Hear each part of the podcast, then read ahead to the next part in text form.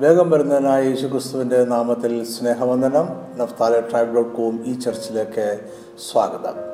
എന്റെ പേര് professor Jacob Abraham ബാബിലൂണിൻ രാജാവായിരുന്ന നെബുക്കദന്നേസന്റെ സ്വപ്നവും ദാനിയൽ അതിന് നൽകിയ വ്യാഖ്യാനവും ദാനിയൽ കണ്ട നാല് മഹാമൃഗങ്ങളെക്കുറിച്ചുള്ള ദർശനവും അതിന്റെ അർത്ഥവുമാണ് നമ്മളുടെ പഠന വിഷയം ഈ പഠനം രണ്ട് ഭാഗങ്ങളായിട്ടാണ് ഞാൻ ക്രമീകരിച്ചിരിക്കുന്നത്. നിങ്ങളിപ്പോൾ കാണുകയും കേൾക്കുകയും ചെയ്യുന്ന ഒന്നാമത്തെ ഭാഗം നുബുക്കദനേശ്വരന്റെ സ്വപ്നവും അതിന്റെ വ്യാഖ്യാനവുമാണ്. രണ്ടാമത്തെ ഭാഗം ദാനിയിൽ കണ്ട നാല് മഹാമൃഗങ്ങളുടെ ദർശനവും അതിന്റെ വ്യാഖ്യാനവുമാണ്. ഇവ തമ്മിൽ വളരെയധികം ബന്ധമുണ്ട്. ഓൺലൈനിൽ ഇത് കാണുകയും കേൾക്കുകയും ചെയ്യുന്നവർ ഇതിന്റെ രണ്ടാമത്തെ ഭാഗത്തിനായി നമ്മുടെ വീഡിയോ ഓഡിയോ ചാനലുകൾ സന്ദർശിക്കുക. ഈ പഠനത്തിന്റെ നോട്ട്സും ഇംഗ്ലീഷിലും മലയാളത്തിലും നമ്മുടെ വെബ്സൈറ്റിൽ ലഭ്യമാണ്. നെബുക്കദനേസർ രാജാവ് ബി സി അറുന്നൂറ്റി അഞ്ച് മുതൽ അഞ്ഞൂറ്റി അറുപത്തിരണ്ട് വരെ ബാബിലൂണിൻ സാമ്രാജ്യത്തിന്റെ ചക്രവർത്തിയായിരുന്നു. ഏറ്റവും കരുത്തനായ ചക്രവർത്തിയായിരുന്ന അദ്ദേഹം ബാബിലോണിയൻ സാമ്രാജ്യം ഏറ്റവും വിസ്തൃതം ആക്കുകയും എരിശിലേമിനെ കീഴടക്കുകയും ചെയ്തു. വേദപുസ്തകത്തിൽ തൊണ്ണൂറ് പ്രാവശ്യം നെബുക്കദനേസ രാജാവിനെ കുറിച്ച് പറയുന്നുണ്ട്. ദാനിയലിന്റെ പുസ്തകത്തിൽ ഒന്നു മുതൽ നാല് വരെയുള്ള അധ്യായങ്ങളിൽ ദാനിയൽ കഴിഞ്ഞാൽ ഏറ്റവും പ്രധാനപ്പെട്ട വ്യക്തി നെബുക്കദനേസ രാജാവാണ്. അഞ്ഞൂറ്റി എൺപത്തി ആറ് ബി സിയിൽ യഹൂദിയെയും എരുസലേമിനെയും ആക്രമിച്ച ബാബിലോണിയൻ ചക്രവർത്തിയായിട്ടാണ് വേദപുസ്തക ചരിത്രത്തിൽ നെബുക്കനസ് രാജാവ് അറിയപ്പെടുന്നത്. യഹൂദിയ അറുന്നൂറ്റി അഞ്ച് ബി സി മുതൽ ബാബിലോണിന് കപ്പം കൊടുക്കുന്ന ഒരു രാജ്യമായിരുന്നു.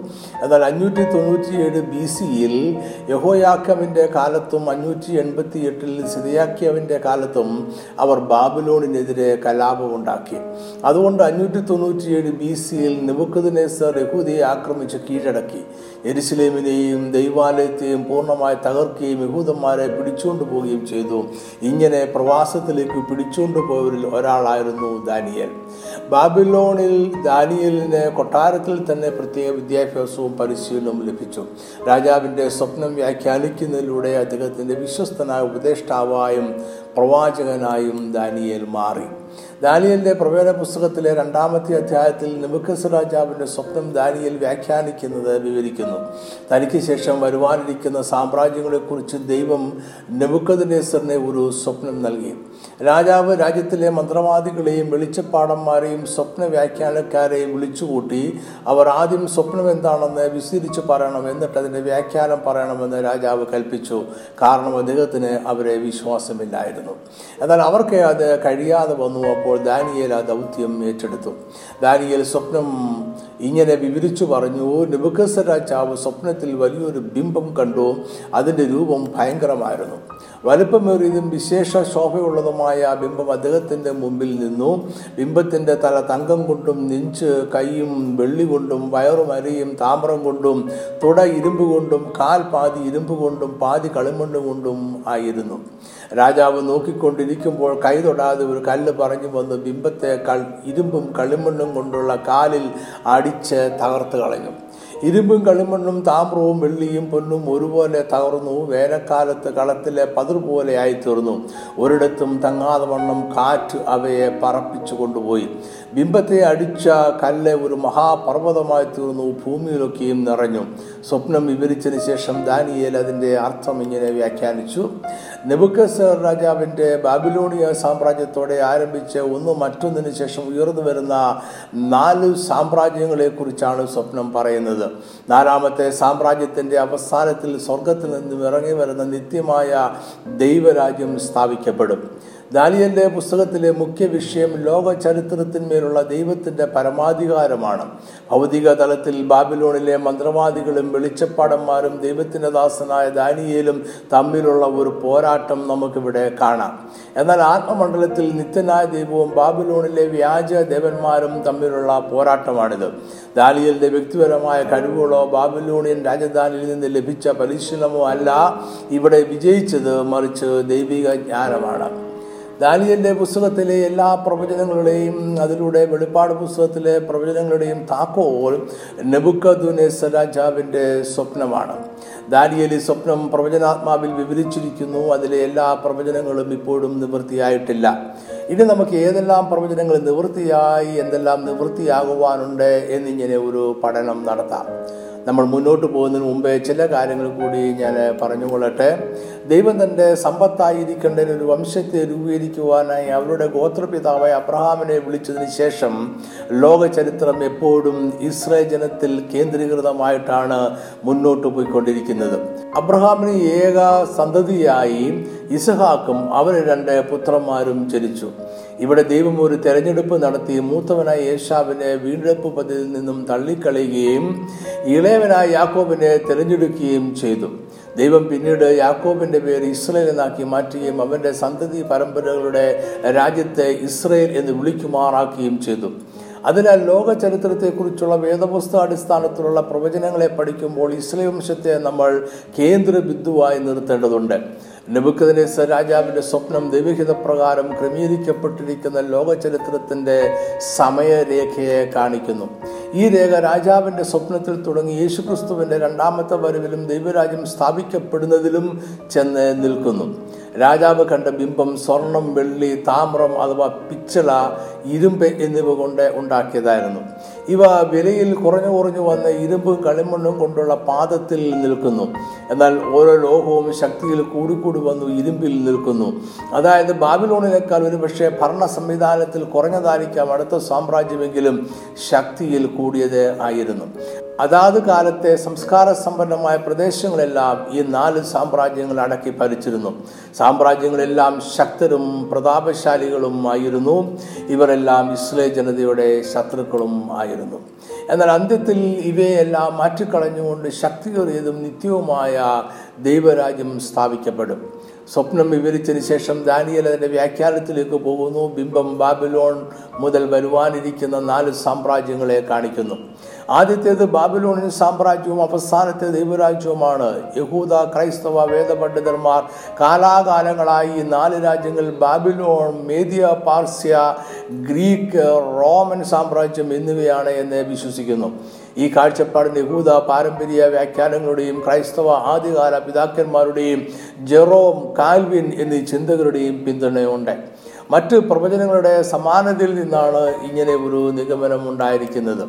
ദാനിയിൽ സ്വപ്നം വ്യാഖ്യാനിക്കുമ്പോൾ തന്നെ തങ്കം കൊണ്ടുള്ള ബിംബത്തിന്റെ തല ബാബിലോൺ സാമ്രാജ്യമാണ് എന്ന് പറയുന്നുണ്ട്.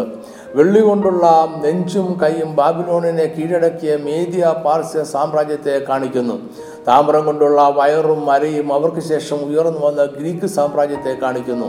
ഇരുമ്പ് കൊണ്ടുള്ള തുടയും കാലുകളും റോമൻ സാമ്രാജ്യത്തെ സൂചിപ്പിക്കുന്നു. ഇനി നമുക്ക് ഇവയെ ഓരോന്നായിട്ട് പഠിക്കാം. ദാനിയൽ രണ്ടിന്റെ മുപ്പത്തിയേഴ് മുപ്പത്തിയെട്ട് വാക്യങ്ങൾ. രാജാവെ തിരുമനസ്സുകൊണ്ട് രാജാതി രാജാവാകുന്നു സ്വർഗസ്ഥനായ ദൈവം തിരുമനസ്സിലേക്ക് രാജ്യത്വവും ഐശ്വര്യവും ശക്തിയും മഹത്വവും നൽകിയിരിക്കുന്നു. മനുഷ്യർ പാർക്കുന്നിടത്തൊക്കെയും അവരെ കാട്ടിലെ മൃഗങ്ങളെയും ആകാശത്തിലെ പക്ഷികളെയും അവൻ തൃക്കൈയിൽ തന്നു എല്ലാറ്റിനും തിരുമനസ്സിലെ അധിപതിയാക്കിയിരിക്കുന്നു പൊന്നുകൊണ്ടുള്ള തല തിരുമനസ്സുകൊണ്ട് തന്നെ. ദാനിയൽ ബിംബത്തിന്റെ തലയെ ബാബിലൂണിൻ സാമ്രാജ്യമായി തിരിച്ചറിഞ്ഞു എന്ന് നമ്മൾ പറഞ്ഞു കഴിഞ്ഞല്ലോ. അശു സാമ്രാജ്യത്തെ തോൽപ്പിച്ചുകൊണ്ട് അറുന്നൂറ്റി ഇരുപത്തിയഞ്ച് ബി സിയിലാണ് ബാബിലോൺ ശക്തമാകുന്നത്. ഒരു ചെറിയ രാജ്യമായിരുന്ന അശൂർ വളർന്ന ഒരു സാമ്രാജ്യവുമായി ഒമ്പതാം നൂറ്റാണ്ട് മുതൽ ഏഴാം നൂറ്റാണ്ട് വരെ മധ്യപൂർവ രാജ്യങ്ങളെ കീഴടക്കി ഭരിച്ചു.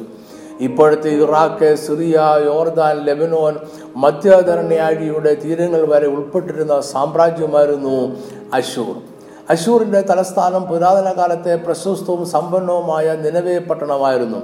എന്നാൽ അറുന്നൂറ്റി പന്ത്രണ്ട് ബി സിയിൽ മേദിയ പാർസ്യ ബാബിലോൺ സ്കിത്യൻ എന്നീ രാജ്യങ്ങളുടെ കൂട്ടുകെട്ട് നിലവേ പട്ടണത്തെ ആക്രമിച്ചു കീഴടക്കി അതിനെ പൂർണമായും നശിപ്പിച്ചു കളഞ്ഞു. അതോടെ അശൂർ സാമ്രാജ്യം ചരിത്രത്തിൽ നിന്നും മായുകയും ബാബിലോൺ സാമ്രാജ്യം ഉയരുകയും ചെയ്തു. ബി സി അഞ്ഞൂറ്റി മുപ്പത്തി ആറ് വരെ ബാബിലോൺ സാമ്രാജ്യത്തിന്റെ ഭരണം തുടർന്നു.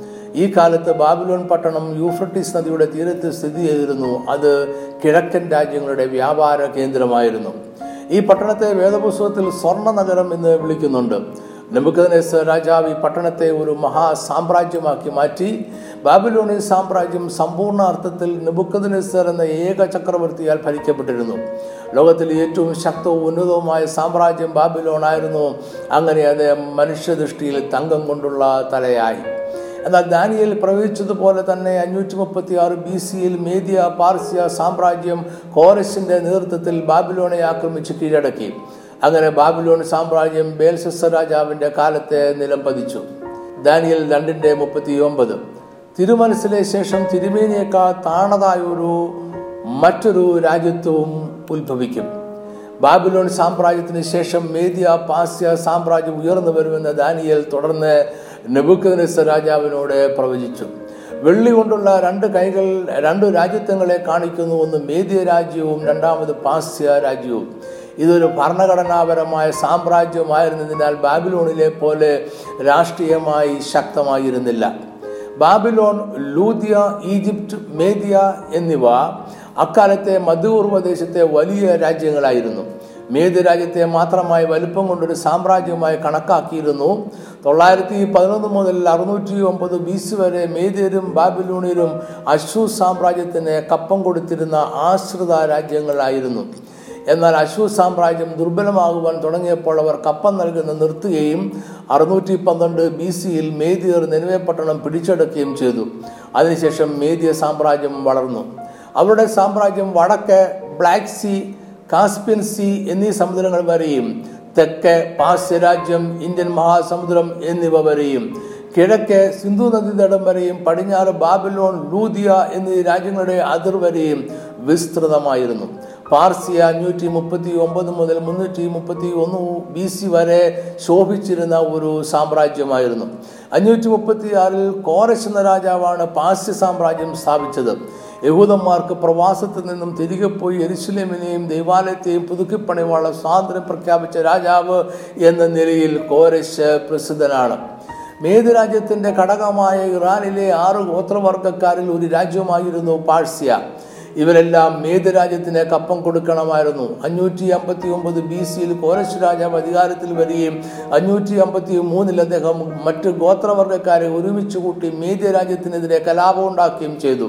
കോരശിന്റെ അമ്മ മേദ്യ രാജ്യത്ത് ഉള്ളതായിരുന്നു. അദ്ദേഹത്തിന്റെ വല്യപ്പച്ചനായ അസ്റ്റി ആഗസ് അക്കാലത്ത് മേദ്യ രാജ്യത്തിന്റെ രാജാവുമായിരുന്നു. കലാപം അടിച്ചമർത്താൻ അസ്റ്റിയാഗസ് പട്ടാളത്തെ അയച്ചുവെങ്കിലും പട്ടാള മേധാവിയായിരുന്ന ഹർപ്പഗസ് കൂറുമാറി കോറസിനോടൊപ്പം ചേർന്നു. അങ്ങനെ പാഴ്സ്യ രാജ്യങ്ങളുടെ കൂട്ടായ്മ മേദ്യ രാജ്യത്തെ അഞ്ഞൂറ്റി അമ്പത് ബി സിയിൽ പിടിച്ചടക്കി. കോറശും കൂട്ടരും മേദ്യ രാജ്യത്തിന്റെ നിയന്ത്രണത്തിന് കീഴിലുണ്ടായിരുന്ന എല്ലാ രാജ്യങ്ങളുടെയും അധികാരം പിടിച്ചെടുത്തു. ഏകദേശം ഇങ്ങനെയാണ് മേദ്യ പാശ്യ സാമ്രാജ്യം ഉടലെടുക്കുന്നത്. എന്നാൽ മേദ്യയിലെ ജനങ്ങൾ കോറേശിനെ ഒരു വിദേശിയായി തന്നെ കണ്ടു.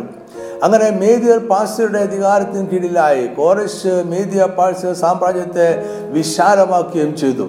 കോരശ് അഞ്ഞൂറ്റി നാൽപ്പത്തി ആറ് ബി സിയിൽ ലൂതിയ പിടിച്ചടക്കി പിന്നീട് ഫെനേഷ്യ മധ്യ ഇറാൻ പ്രദേശങ്ങൾ എന്നിവ കീഴടക്കി. അഞ്ഞൂറ്റി മുപ്പത്തി ഒമ്പത് ബി സിയിൽ ബാബിലോണും പിടിച്ചടക്കി.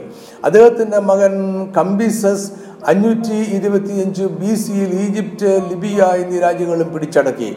അങ്ങനെ മേദിയ പാഴ്സ്യ സാമ്രാജ്യം പശ്ചിമ ലോകത്തെ ഏറ്റവും വലിയ സാമ്രാജ്യമായി മാറി. അതിന്റെ ഉന്നതിയിൽ മേദിയ പാഴ്സ്യ സാമ്രാജ്യം മുപ്പത് ലക്ഷം ചതുരശ്ര മൈൽ വിസ്തൃതിയുള്ളത് ആയിരുന്നു.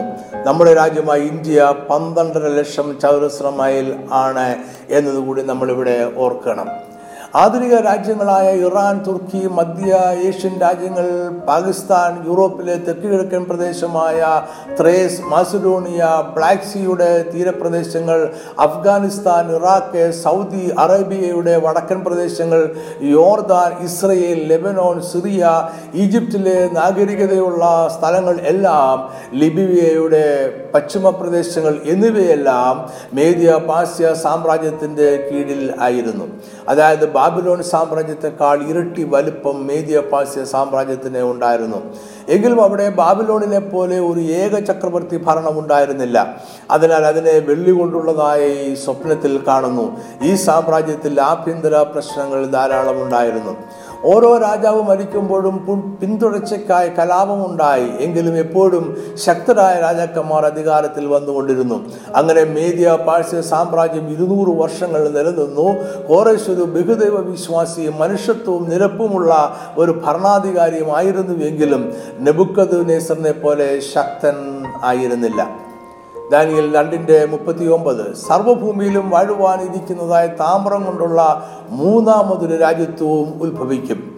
നെബുക്കദ്നേസർ രാജാവ് കണ്ട ബിംബത്തിന്റെ വയറും അരയും ഗ്രീക്ക് അഥവാ യവന സാമ്രാജ്യത്തെ കാണിക്കുന്നു.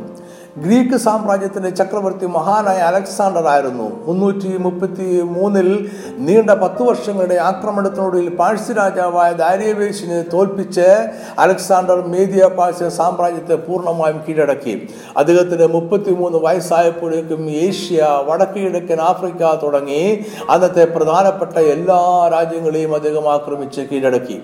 ഗ്രീക്ക് സാമ്രാജ്യം ഗ്രീസ് മുതൽ വടക്ക് പടിഞ്ഞാറൻ ഇന്ത്യ വരെ വ്യാപിച്ചു കിടന്നു. അങ്ങനെ ചരിത്രത്തിലെ ഏറ്റവും വിജയിയായ സൈന്യാധിപൻ എന്ന ബഹുമതിയും അലക്സാണ്ടർ നേടി. അദ്ദേഹം ഇന്ത്യയുടെ വടക്ക് പടിഞ്ഞാറൻ ഭാഗത്തുള്ള പഞ്ചാബിന്റെ ഭാഗമായ പൗരവാസ് രാജവംശത്തെയും ആക്രമിച്ച് കീഴടക്കി. ഇതായിരുന്നു ഗ്രീക്ക് സാമ്രാജ്യത്തിന്റെ കിഴക്കൻ അതിർത്തി. ഇന്ത്യയിലെ മറ്റു രാജ്യങ്ങളെയും ആക്രമിക്കണമെന്ന് അലക്സാണ്ടർക്ക് ആഗ്രഹമുണ്ടായിരുന്നുവെങ്കിലും അദ്ദേഹത്തിന്റെ പട്ടാളക്കാർ തിരികെ പോകുവാൻ ആഗ്രഹിച്ചു. അതിനാൽ അദ്ദേഹം ഗ്രീസിലേക്ക് തിരികെ പോവുകയും മുന്നൂറ്റി ഇരുപത്തി മൂന്ന് ബി സിയിൽ അദ്ദേഹം അകാലത്തിൽ മരിക്കുകയും ചെയ്തു. അദ്ദേഹത്തിന്റെ മരണത്തിന് ശേഷം അനേകം ആഭ്യന്തര കലാപങ്ങളും അധികാര തർക്കങ്ങളും ഉണ്ടായി. തൽഫലമായി ഗ്രീക്ക് സാമ്രാജ്യം പലതായി വിഭജിക്കപ്പെട്ടു. ദാനിയൽ രണ്ടിന്റെ നാൽപ്പത്. നാലാമത്തെ രാജ്യത്വം ഇരുമ്പ് പോലെ ബലമുള്ളതായിരിക്കും. ഇരുമ്പ് സകലത്തെയും തകർത്ത് കീഴടക്കുന്നുവല്ലോ. തകർക്കുന്ന ഇരുമ്പ് പോലെ അത് അവയൊക്കെയും ഇടിച്ച് തകർത്ത് കളയും. നെബുക്കദ്നേസർ രാജാവ് കണ്ട ബിംബത്തിന്റെ ഇരുമ്പ് തൊടിയും കാലുകളും നാലാമത്തെ സാമ്രാജ്യമായ റോമൻ സാമ്രാജ്യത്തെ സൂചിപ്പിക്കുന്നു. ഗ്രീക്ക് സാമ്രാജ്യത്തെ റോമക്കാർ കീഴടക്കി. സാമ്രാജ്യത്തിന്റെ വളർച്ചയുടെ ഒരു ഘട്ടത്തിൽ അതിനെ രണ്ടായി കിഴക്ക് റോമെന്നും പടിഞ്ഞാറ് റോമെന്നും വിഭജിച്ചു. അതിനെയാണ് രണ്ട് കാലുകൾ കാണിക്കുന്നത്. റോം എന്ന പട്ടണം എഴുന്നൂറ്റി അമ്പത്തി മൂന്ന് ബി സിയിൽ റൊമുലസ് എന്ന ഐതിഹാസിക വ്യക്തിയാണ് സ്ഥാപിച്ചത്. അഞ്ഞൂറ്റി ഒമ്പതിൽ ഈ പട്ടണം ഒരു റിപ്പബ്ലിക്കായി മാറി. അതിനുശേഷം അവർ അവരുടെ അതിരുകൾ വലുതാക്കുവാൻ തുടങ്ങി. എ ഡി രണ്ടാം നൂറ്റാണ്ടായപ്പോഴേക്കും ട്രാജൻ എന്ന ചക്രവർത്തിയുടെ കാലത്ത് അതിന്റെ വളർച്ച ഉന്നതിയിലെത്തി. യൂറോപ്പ് ആ വടക്കൻ ആഫ്രിക്ക ഏഷ്യയുടെ ചില ഭാഗങ്ങൾ എന്നിവയെല്ലാം റോമൻ സാമ്രാജ്യത്തിന്റെ കീഴിലായി. എ ഡി ഇരുന്നൂറ്റി എൺപത്തി അഞ്ച് ആയപ്പോൾ റോമിൽ നിന്നും കേന്ദ്രീകൃതമായ ഒരു ഭരണം സാധ്യമല്ലാതെയായി. റോമിൽ നിന്നും അയക്കുന്ന സന്ദേശങ്ങളിൽ അതിർത്തിയിലുള്ള പ്രദേശങ്ങളിൽ എത്തിച്ചേരുവാൻ ആഴ്ചകളെടുത്തു. വിദേശ രാജ്യങ്ങളിൽ അതിർത്തികളെ നിരന്തരം ആക്രമിക്കുന്നതും പതിവായി. എ ഡി ഇരുന്നൂറ്റി എൺപത്തി നാല് നവംബറിൽ ഡയോക്ലീഷ്യൻ റോമിന്റെ പുതിയ അധികാരിയായി. അദ്ദേഹത്തിന്റെ ആദ്യ നടപടികളിൽ ഒന്ന് റോമൻ സാമ്രാജ്യത്തെ രണ്ടായി വിഭജിക്കുക എന്നതായിരുന്നു. അദ്ദേഹം കിഴക്കൻ റോം ഭരിക്കുകയും പടിഞ്ഞാറൻ റോം മാക്സിമിയൻ എന്ന വ്യക്തിക്ക് നൽകുകയും ചെയ്തു. പടിഞ്ഞാറൻ സാമ്രാജ്യത്തിന്റെ തലസ്ഥാനം റോമും കിഴക്കൻ സാമ്രാജ്യത്തിന്റെ തലസ്ഥാനം ബൈസാൻഡിയം അഥവാ കോൺസ്റ്റാന്റിനോപ്പിൾ ആയിരുന്നു. ഓരോ ഭാഗവും രണ്ട് ചക്രവർത്തിമാർ സ്വതന്ത്രമായി ഭരിക്കും എന്നാൽ വിദേശ ശത്രുക്കൾക്കെതിരെ ഒരുമിച്ച് പോരാടും. രണ്ട് ഭാഗവും റോമൻ സാമ്രാജ്യം എന്ന് തന്നെ അറിയപ്പെട്ടു എങ്കിലും പടിഞ്ഞാറൻ റോമൻ സാമ്രാജ്യത്തിന് വിശുദ്ധ റോമൻ സാമ്രാജ്യം എന്ന പേരുകൂടെ ഉണ്ടായിരുന്നു. എങ്കിലും കാലം മുന്നോട്ട് പോകും തോറും റോമൻ സാമ്രാജ്യം ക്ഷയിക്കുവാൻ തുടങ്ങി. എ ഡി നാനൂറ്റി എഴുപത്തി ആറ് സെപ്റ്റംബർ നാലാം തീയതി പടിഞ്ഞാറൻ റോമൻ സാമ്രാജ്യത്തിന്റെ അവസാനത്തെ രാജാവായ റൊമുലസ് അഗസ്റ്റിനെ ജർമാനിക് രാജാവായ ഒഡോസർ പുറത്താക്കി. പടിഞ്ഞാറൻ റോമിന്റെ വീഴ്ചയ്ക്ക് ശേഷവും ഏകദേശം ആയിരം വർഷങ്ങളോളം തുടർന്നും കിഴക്കൻ റോമൻ സാമ്രാജ്യം ശക്തമായി നിലനിന്നു.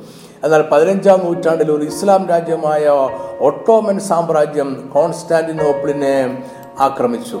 എ ഡി ആയിരത്തി നാനൂറ്റി അമ്പത്തി മൂന്നിൽ അവർ കോൺസ്റ്റാന്റിനോപ്പിളിനെ പിടിച്ചിറക്കി. അതിന്റെ പേര് ഇസ്താംബൂൾ എന്നാക്കി മാറ്റി. അങ്ങനെ കിഴക്കൻ റോമൻ സാമ്രാജ്യവും അവസാനിച്ചു. രാജ്യങ്ങളെയും ജനങ്ങളെയും ക്രൂരമായി അടിച്ചമർത്തി ഭരിച്ചിരുന്നത് കൊണ്ടാണ് റോമൻ സാമ്രാജ്യത്തെ ഇരുമ്പുകാലുകൾ പ്രതിനിധാനം ചെയ്യുന്നത്.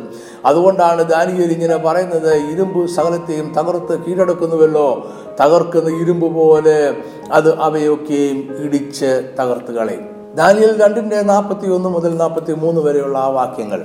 കാലും കാൽവിരലും പാതി കളിമണ്ണും പാതി ഇരുമ്പും കൊണ്ടുള്ളതായ കണ്ടതിന്റെ താല്പര്യമോ അത് ഒരു ഭിന്ന രാജ്യമായിരിക്കും എങ്കിലും ഇരുമ്പും കളിമണ്ണും ഇടകലർന്നതായി കണ്ടതുപോലെ അതിൽ ഇരുമ്പിനുള്ള ബലം കുറെ ഉണ്ടായിരിക്കും. കാൽവിരൽ പാതി ഇരുമ്പും പാതി കളിമണ്ണും കൊണ്ട് ആയിരുന്നതുപോലെ രാജ്യത്തും ഒട്ടും ബലമുള്ളതും ഒട്ടും ഉടഞ്ഞു പോകുന്നതും ആയിരിക്കും. ഇരുമ്പും കളിമണ്ണും ഇടകലർന്നതായി കണ്ടതിന്റെ താല്പര്യമോ അവർ മനുഷ്യബീജത്താൽ തമ്മിൽ ഇടകലരുമെങ്കിലും ഇരുമ്പും കളിമണ്ണും തമ്മിൽ ചേരാതിരിക്കുന്നത് പോലെ അവർ തമ്മിൽ ചേരുകയില്ല. പാതി ഇരുമ്പ് കൊണ്ടും കളിമണ്ണ് കൊണ്ടുമുള്ള കാൽപാദങ്ങൾ നമ്മൾ മുമ്പ് കണ്ട ഇരുമ്പ് കൊണ്ടുള്ള കാലുകളുടെ തുടർച്ചയാണ്. ഇരുമ്പും കളിമണ്ണും പരസ്പരം ചേർച്ച ഇല്ലാത്തതിനാൽ അത് വേഗം പൊട്ടിപ്പോകുവാൻ സാധ്യതയുണ്ട്. അവ ഉറപ്പോടെ ഒരുമിച്ച് ചേർന്ന് പോകുകയുമില്ല. ബിംബത്തിന്റെ ഈ ഭാഗത്തെക്കുറിച്ച് പല വ്യാഖ്യാനങ്ങൾ നിലവിലുണ്ട്. പത്ത് രാജാക്കന്മാർ ഭരിച്ചിരുന്ന റോമൻ സാമ്രാജ്യത്തിന്റെ അവസാനത്തെ നാളുകളാണ് ഇത് സൂചിപ്പിക്കുന്നത് എന്ന് ചില വേദപണ്ഡിതന്മാർ അഭിപ്രായപ്പെടുന്നുണ്ട്. എന്നാൽ ഇരുമ്പ് കൊണ്ട് പ്രതിദാനം ചെയ്ത റോമൻ സാമ്രാജ്യം തുടയും കാലുകളും കൊണ്ട് അവസാനിക്കുകയാണ്. പാദങ്ങൾ വ്യക്തമായും മറ്റൊരു രാഷ്ട്രീയ സംവിധാനത്തെയാണ് കാണിക്കുന്നത്. ദാനിയിൽ നൽകുന്ന വിവരണം ഇതാണ്. അത് ഒരു ഭിന്ന രാജ്യത്വമായിരിക്കും എങ്കിലും ഇരുമ്പും കളിമണ്ണും ഇടകലർന്നതായി കണ്ടതുപോലെ അതിൽ ഇരുമ്പിനുള്ള ബലം കുറെ ഉണ്ടായിരിക്കും. ഇത് റോമൻ സാമ്രാജ്യത്തിന്റെ അവസാന നാളുകളെ കുറിച്ചാണ് എന്ന് പറയാം എങ്കിലും രാജാവിന്റെ സ്വപ്നത്തിലെ അവസാന സംഭവം ഇതുമായി ചേരുന്നില്ല. തിരുമനസ്സുകൊണ്ട് നോക്കിക്കൊണ്ടിരിക്കുമ്പോൾ കൈതൊടാതെ ഒരു കല്ല് പറഞ്ഞു വന്ന് ബിംബത്തെ ഇരുമ്പും കളിമണ്ണും കൊണ്ടുള്ള കാലിലടിച്ച് തകർത്തു കളഞ്ഞു. ഈ കല്ല് സൂചിപ്പിക്കുന്ന ദൈവരാജ്യം ഇതുവരെയും അതിന്റെ പൂർണതയിൽ വന്നിട്ടില്ല. വ്യത്യസ്തങ്ങളായ രാഷ്ട്രീയ ഭരണ സംവിധാനങ്ങൾ ഇപ്പോഴും ലോകത്തെ വാഴുന്നു. കല്ല് ദൈവരാജ്യത്തിന്റെ ആരംഭത്തെയാണ് സൂചിപ്പിക്കുന്നതെങ്കിൽ യേശുക്രിസ്തുവിന്റെ വരവോടെയും പ്രഖ്യാപനത്തോടെയും ദൈവരാജ്യത്തിന്റെ ആരംഭം ആയിക്കഴിഞ്ഞു. യേശു ജനിച്ചപ്പോഴും ജീവിച്ചിരുന്ന കാലത്തും റോമൻ സാമ്രാജ്യം ശക്തിയോടെ നിലനിന്നിരുന്നു. കല്ല് യേശുക്രിസ്തുവിന്റെ രണ്ടാമത്തെ വരവാണ് സൂചിപ്പിക്കുന്നതെങ്കിൽ അതിനിയും സംഭവിക്കുവാനിരിക്കുന്നതേയുള്ളൂ. അതുകൊണ്ട് പാതി ഇരുമ്പ് കൊണ്ടും കളിമണ്ണും കൊണ്ടുള്ള ഉള്ള കാൽപാദങ്ങൾ റോമൻ സാമ്രാജ്യത്തിന് ശേഷമുള്ള ലോകക്രമത്തെയാണ് സൂചിപ്പിക്കുന്നത് എന്ന് ചിന്തിക്കുന്നതായിരിക്കും കൂടുതൽ ശരി. ലോകത്തെ അടക്കി ഭരിച്ചിരുന്ന അവസാനത്തെ സാമ്രാജ്യമായിരുന്നു റോം. റോമൻ സാമ്രാജ്യത്തിന് ശേഷം ലോകത്തെ അടക്കി ഭരിക്കുന്ന മറ്റൊരു സാമ്രാജ്യം ഉണ്ടാകില്ല എന്ന് വേദപുസ്തകം പറയുന്നു. യേശുക്രിസ്തുവിന്റെ രണ്ടാമത്തെ വരവ് വരെ ലോകം ഛിന്ന ഭിന്നമായി ഒന്നിക്കാതെ തുടരും. ഈ ചരിത്രത്തോടൊപ്പം നമ്മളൊരു സത്യം കൂടി മനസ്സിലാക്കേണ്ടതുണ്ട്. റോമൻ സാമ്രാജ്യത്തെ സൂചിപ്പിക്കുന്ന ഇരുമ്പ് കാൽപാദത്തിലും നമ്മൾ കാണുന്നു. അതായത് റോമൻ സാമ്രാജ്യം പുതുക്കപ്പെട്ട നിലയിൽ നമ്മൾ ജീവിക്കുന്ന ഈ അന്ത്യകാലത്തും ലോകത്തിൽ ഉണ്ടായിരിക്കും. പുതുക്കപ്പെട്ട റോമൻ സാമ്രാജ്യത്തിൽ ഒന്നിലധികം രാജ്യങ്ങളും അവയ്ക്ക് ഓരോ ഭരണാധികാരികളും ഉണ്ടായിരിക്കും. ഈ രാജാക്കന്മാരുടെ കാലത്ത് കൈതൊടാതെ ഒരു കല്ല് പറഞ്ഞു വന്ന് ലോകത്തിലെ എല്ലാ ഭരണ സംവിധാനങ്ങളെയും തകർത്തുകളെയും അതായത് ദൈവരാജ്യം സ്ഥാപിക്കപ്പെടും. നമ്മൾ അന്ത്യകാലത്താണ് ഇപ്പോൾ ജീവിക്കുന്നത്. ഇതല്പം വിശദമായി പറയുവാൻ ഞാൻ ആഗ്രഹിക്കുന്നു. ഞാൻ മുമ്പ് പറഞ്ഞതുപോലെ ലോകത്തിന്റെ ഘടികാരം അഥവാ ക്ലോക്ക് ഇസ്രായേൽ രാജ്യമാണ്. യേശുവിന്റെ കാലത്തുണ്ടായിരുന്ന ഇസ്രായേൽ രാജ്യം എ ഡി എഴുപത് സെപ്റ്റംബർ എട്ടാം തീയതി റോമൻ ചക്രവർത്തിയായ വെസ്പേഷ്യന്റെ മകനായ ടൈറ്റസിന്റെ നേതൃത്വത്തിൽ തകർക്കപ്പെട്ടു. ലക്ഷക്കണക്കിന് യഹൂദന്മാർ കൊല്ലപ്പെട്ടു. യെരുശലേം പട്ടണവും ദൈവാലയവും പൂർണമായും നശിച്ചു. ശേഷിച്ച യഹൂദന്മാർ മറ്റു രാജ്യങ്ങളിലേക്ക് പ്രാണരക്ഷാർത്ഥം ഓടിപ്പോയി. അതിനുശേഷം വളരെ വർഷങ്ങൾ ഇസ്രയേൽ എന്ന രാജ്യം ഉണ്ടായിരുന്നില്ല. ദൈവത്തിന്റെ സമയ സൂചിക അവിടെ താൽക്കാലികമായി നിന്നുപോയി. എന്നാൽ രണ്ടാം ലോക മഹായുദ്ധത്തിന് ശേഷം ഒരു അത്ഭുതം സംഭവിച്ചു. ആയിരത്തി തൊള്ളായിരത്തി നാൽപ്പത്തെട്ട് മെയ് മാസം പത്തൊമ്പതാം തീയതി ഇസ്രയേൽ വീണ്ടും ഒരു പരമാധികാര രാഷ്ട്രമായി പ്രഖ്യാപിക്കപ്പെട്ടു. ഈ സംഭവത്തിന് തൊട്ടു പിന്നാലെ റോമൻ സാമ്രാജ്യത്തിന്റെ നവീകരണം ഉണ്ടായി ആയിരത്തി തൊള്ളായിരത്തി അമ്പത് മെയ് മാസം ഒമ്പതാം തീയതി ഫ്രാൻസിലെയും പടിഞ്ഞാറൻ ജർമ്മനിയിലെയും കൽക്കരിയുടെയും ഉരുക്കിന്റെയും നിർമ്മാണം ഏക ഉന്നത അധികാരത്തിന് കീഴിലാക്കിക്കൊണ്ട് ഫ്രാൻസിന്റെ വിദേശകാര്യമന്ത്രി ഒരു പ്രഖ്യാപനം നടത്തി. ഇതിന്റെ പേരിൽ ഉണ്ടാകാനിടയുള്ള യുദ്ധങ്ങൾ ഒഴിവാക്കുകയാണ് മുഖ്യ ഉദ്ദേശമെന്ന് അദ്ദേഹം പറഞ്ഞു. അന്ന് തന്നെ ആറ് യൂറോപ്യൻ രാജ്യങ്ങൾ റോമാ നഗരത്തിൽ ഒത്തുകൂടുകയും ട്രീറ്റി ഓഫ് റോം എന്ന് അറിയപ്പെട്ട ഒരു സന്ധിയിൽ ഒപ്പിടുകയും ചെയ്തു. France Germany Italy Netherlands Belgium Luxembourg എന്നിവയായിരുന്നു ആ ആറ് രാജ്യങ്ങൾ. അവരുടെ പ്രഥമ ഉദ്ദേശം പത്ത് രാജ്യങ്ങളുടെ കൂട്ടായ്മ ആയിരുന്നു. ആയിരത്തി തൊള്ളായിരത്തി അമ്പത്തി ഒന്ന് ഏപ്രിൽ പതിനെട്ടാം തീയതി European Coal and Steel Community രൂപീകരിച്ചുകൊണ്ട് treaty of Paris നിലവിൽ വന്നു. ഇതിന്റെ ഉദ്ദേശം യൂറോപ്യൻ ഭൂഖണ്ഡത്തിൽ യുദ്ധമില്ലാതാക്കി ശാശ്വത സമാധാനം സൃഷ്ടിക്കുക അംഗരാജ്യങ്ങളുടെ സാമ്പത്തിക വളർച്ച ഉറപ്പാക്കുക എന്നിവയായിരുന്നു. ആയിരത്തി തൊള്ളായിരത്തി അമ്പത്തിരണ്ട് ജൂലൈയിൽ ഈ ഉടമ്പടി പ്രാബല്യത്തിൽ വന്നു. കൽക്കരി ഇരുമ്പ് ഐര് എന്നിവയുടെ സ്വതന്ത്ര വ്യാപാരം ആയിരത്തി തൊള്ളായിരത്തി അമ്പത്തി മൂന്നിൽ തുറന്നു. ഇതിനുശേഷം മറ്റു ചില ഉടമ്പടികളും ഉണ്ടായി. അങ്ങനെ ക്രമേണ യൂറോപ്പിന് ഒരു സ്വതന്ത്ര വ്യാപാര മേഖലയുണ്ടായി അതിന്റെ ഫലമായി ആയിരത്തി തൊള്ളായിരത്തി അമ്പത്തി ഏഴ് മാർച്ച് ഇരുപത്തി അഞ്ചാം തീയതി Treaty establishing the European Economic Community എന്നൊരു ഉടമ്പടി റോമിലെ കാപ്പിറ്റോളിൻ എന്ന സ്ഥലത്ത് വെച്ച് രൂപീകരിച്ചു. ആയിരത്തി തൊള്ളായിരത്തി തൊണ്ണൂറ്റി രണ്ടിൽ ഈ ഉടമ്പടിയുടെ പേര് Treaty establishing the European Community എന്നാക്കി മാറ്റി. രണ്ടായിരത്തി ഒമ്പതിൽ Treaty on the Functioning of the European Union നിലവിൽ വന്നു. അങ്ങനെ റോമൻ സാമ്രാജ്യം മറ്റൊരു രൂപത്തിൽ പുനർജനിച്ചു. യൂറോപ്യൻ രാജ്യങ്ങളുടെ ഈ കൂട്ടായ്മ ആറിൽ നിന്നും വളർന്നു പത്താമത്തെ രാജ്യമായ ഗ്രീസ് കൂട്ടത്തിൽ ചേർന്നു. ഇന്ന് യൂറോപ്യൻ യൂണിയൻ എന്ന് വിളിക്കുന്ന രാജ്യങ്ങളുടെ കൂട്ടായ്മയിൽ പത്തിൽ കൂടുതൽ അംഗരാജ്യങ്ങളുണ്ട്. എന്നിരുന്നാലും യൂറോപ്യൻ യൂണിയൻ നെബുക്കതിനെ രാജാവ് കണ്ട ബിംബത്തിലെ ഇരുമ്പും കളിമണ്ണും കൊണ്ടുള്ള കാൽപാദത്തോട് ഒക്കുന്നു എന്ന് നിസ്സംശയം പറയാം. ഒന്നിച്ചു നിൽക്കുവാനും ഏക വ്യാപാര മേഖലയാകുവാനും യുദ്ധങ്ങൾ ഒഴിവാക്കാനും സാമ്പത്തികമായി വളരുവാനും ആഗ്രഹമുണ്ട്. എങ്കിലും യൂറോപ്യൻ യൂണിയൻ ആന്തരികമായ അനേകം പ്രശ്നങ്ങളിലൂടെ ഇന്നും കടന്നുപോയിക്കൊണ്ടിരിക്കുന്നു. ഈ ഭരണ സംവിധാനങ്ങളുടെ കാലത്ത് കൈതൊടാതെ ഒരു കല്ല് പറഞ്ഞു വന്ന് ബിംബത്തെ ഇരുമ്പും കളിമണ്ണും കൊണ്ടുള്ള കാലിലടിച്ച് സകല ലോക ഭരണ സംവിധാനത്തെയും തകർത്ത് കളിയും. ചില പണ്ഡിതന്മാർ കല്ല് തകർക്കുന്നത് ബിംബത്തെ മൊത്തമായിട്ടാണ് എന്നൊരു വാദം ഉന്നയിക്കാറുണ്ട്. എന്നാൽ ബാബിലോൺ മുതൽ റോം വരെയുള്ള സാമ്രാജ്യങ്ങൾ ഇപ്പോഴും നിലവിലുണ്ട് എന്നതിന് അതിന് അർത്ഥമില്ല. ഈ ലോക സാമ്രാജ്യങ്ങളെല്ലാം നിയന്ത്രിച്ചുകൊണ്ടിരിക്കുന്നത് ഒരേ ആത്മാവാണ്. അത് കൈതൊടാതെ പുറപ്പെട്ടു വരുന്ന കല്ല് സകലതിനെയും തകർക്കുന്നത് വരെ ലോകരാജ്യങ്ങളെ നിയന്ത്രിക്കുവാൻ ശ്രമിച്ചുകൊണ്ടിരിക്കും. അതായത് ബാബിലോൺ മേദിയ പാസ്യ ഗ്രീക്ക് റോമൻ എന്നീ സാമ്രാജ്യങ്ങളുടെ മതങ്ങളും സംസ്കാരവും ഐതിഹ്യങ്ങളും രാഷ്ട്രീയ ഭരണ സംവിധാനങ്ങളും സാമ്പത്തിക ശാസ്ത്രവും തത്വജ്ഞാനവും ചിന്തകളുമെല്ലാം ഇപ്പോഴും ലോകത്തെ നിയന്ത്രിക്കുന്നുണ്ട്. ഈ സാമ്രാജ്യങ്ങളുടെ എല്ലാം സമ്മിശ്രമാണ് ഇരുമ്പും കളിമണ്ണും കൊണ്ടുള്ള പാദങ്ങൾ. ഒന്ന് യോഹനൻ അഞ്ചിന്റെ പത്തൊമ്പതിൽ അപ്പോസല യോഹൻ ഇതിനെക്കുറിച്ച് ഇങ്ങനെ രേഖപ്പെടുത്തിയിട്ടുണ്ട്. സർവലോകവും ദുഷ്ടന്റെ അധീനതയിൽ കിടക്കുന്നു. ചുരുക്കി പറഞ്ഞാൽ റോമൻ സാമ്രാജ്യത്തിന് ശേഷം സമ്മിശ്രമായ ഒരു ഭരണ സംവിധാനം ലോകത്തിൽ നിലവിൽ വരുമെന്നും അതിൽ റോമൻ സാമ്രാജ്യത്തിന്റെ തുടർച്ച ഉണ്ടായിരിക്കും എന്നുമാണ് ദാനിയേൽ പറഞ്ഞത്. രാജ്യത്വം ജനാധിപത്യം മതാധിപത്യം സൈനിക ഭരണം ഏകാധിപത്യം എന്നിങ്ങനെയുള്ള പലവിധ ഭരണ സംവിധാനങ്ങൾ നമ്മുടെ ലോകത്ത് നിന്ന് നിലനിൽക്കുന്നു. ഇതാണ് ബിംബത്തിലെ ഇരുമ്പും കളിമണ്ണും കൊണ്ടുള്ള കാലം. ഈ കാലത്ത് തന്നെ കൈതൊടാതെ ഒരു കല്ല് പറഞ്ഞു വന്ന് സകല ലോക ഭരണ സംവിധാനത്തെയും തകർത്ത് കളയും. ഇനി ചില വാചകങ്ങളോടെ നമുക്ക് ഈ പഠനം അവസാനിപ്പിക്കാം. നിമുഖനസ രാജാവ് സ്വപ്നത്തിൽ വലിയൊരു ബിംബം കണ്ടു. അതിന്റെ രൂപം ഭയങ്കരമായിരുന്നു. ബിംബത്തിന്റെ തല തങ്കം കൊണ്ടും നെഞ്ചും കൈയും വെള്ളി കൊണ്ടും വയറും അരിയും താമരം കൊണ്ടും തുട ഇരുമ്പ് കൊണ്ടും കാൽപാതി ഇരുമ്പ് കൊണ്ടും പാതി കളിമണ്ണും കൊണ്ടും ഉള്ളതായിരുന്നു. രാജാവ് നോക്കിക്കൊണ്ടിരിക്കുമ്പോൾ കൈ തൊടാതെ ഒരു കല്ല് പറഞ്ഞു വന്ന് ബിംബത്തെ ഇരുമ്പും കളിമണ്ണും കൊണ്ടുള്ള കാലിൽ അടിച്ചു തകർത്തു കളഞ്ഞു.